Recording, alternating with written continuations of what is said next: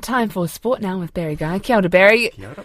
An All Blacks coach has been barred from attending New Zealand World Cup games. Well, apparently, it's being investigated. Former All Blacks halfback Justin Marshall claims incoming All Blacks coach Scott Robertson has been barred from New Zealand's World Cup games in France.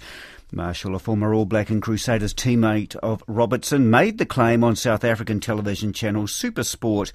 He was part of a discussion panel which also included former Springbok Schalk Burger, who said there was no love lost between Foster and Robertson. They feel that he's too big a distraction on the current players, you know, because they all of a sudden might want to chat to him, might want to impress him. So Ed Foster said to him, unbelievable way. RNZ has sought comment from New Zealand Rugby over the claim. Seamer Trent Bolt says India's cavernous Narendra Modi Stadium will heighten the occasion when the Black Caps face England at the World Cup tonight. The 2019 finalists meet in the tournament opener at the Ahmedabad Stadium, which has a capacity of more than 130,000.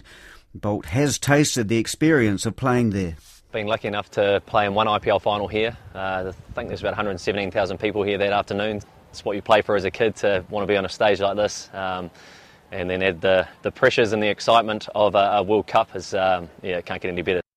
About 70,000 are expected tonight. Netball Australia have named the majority of their World Cup winning squad for next month's Constellation Cup netball series against the Silver Ferns. Only two players missing from the side that won in South Africa in August, mid-quarter Ash Brazil and shooter Steph Wood, who have both since retired.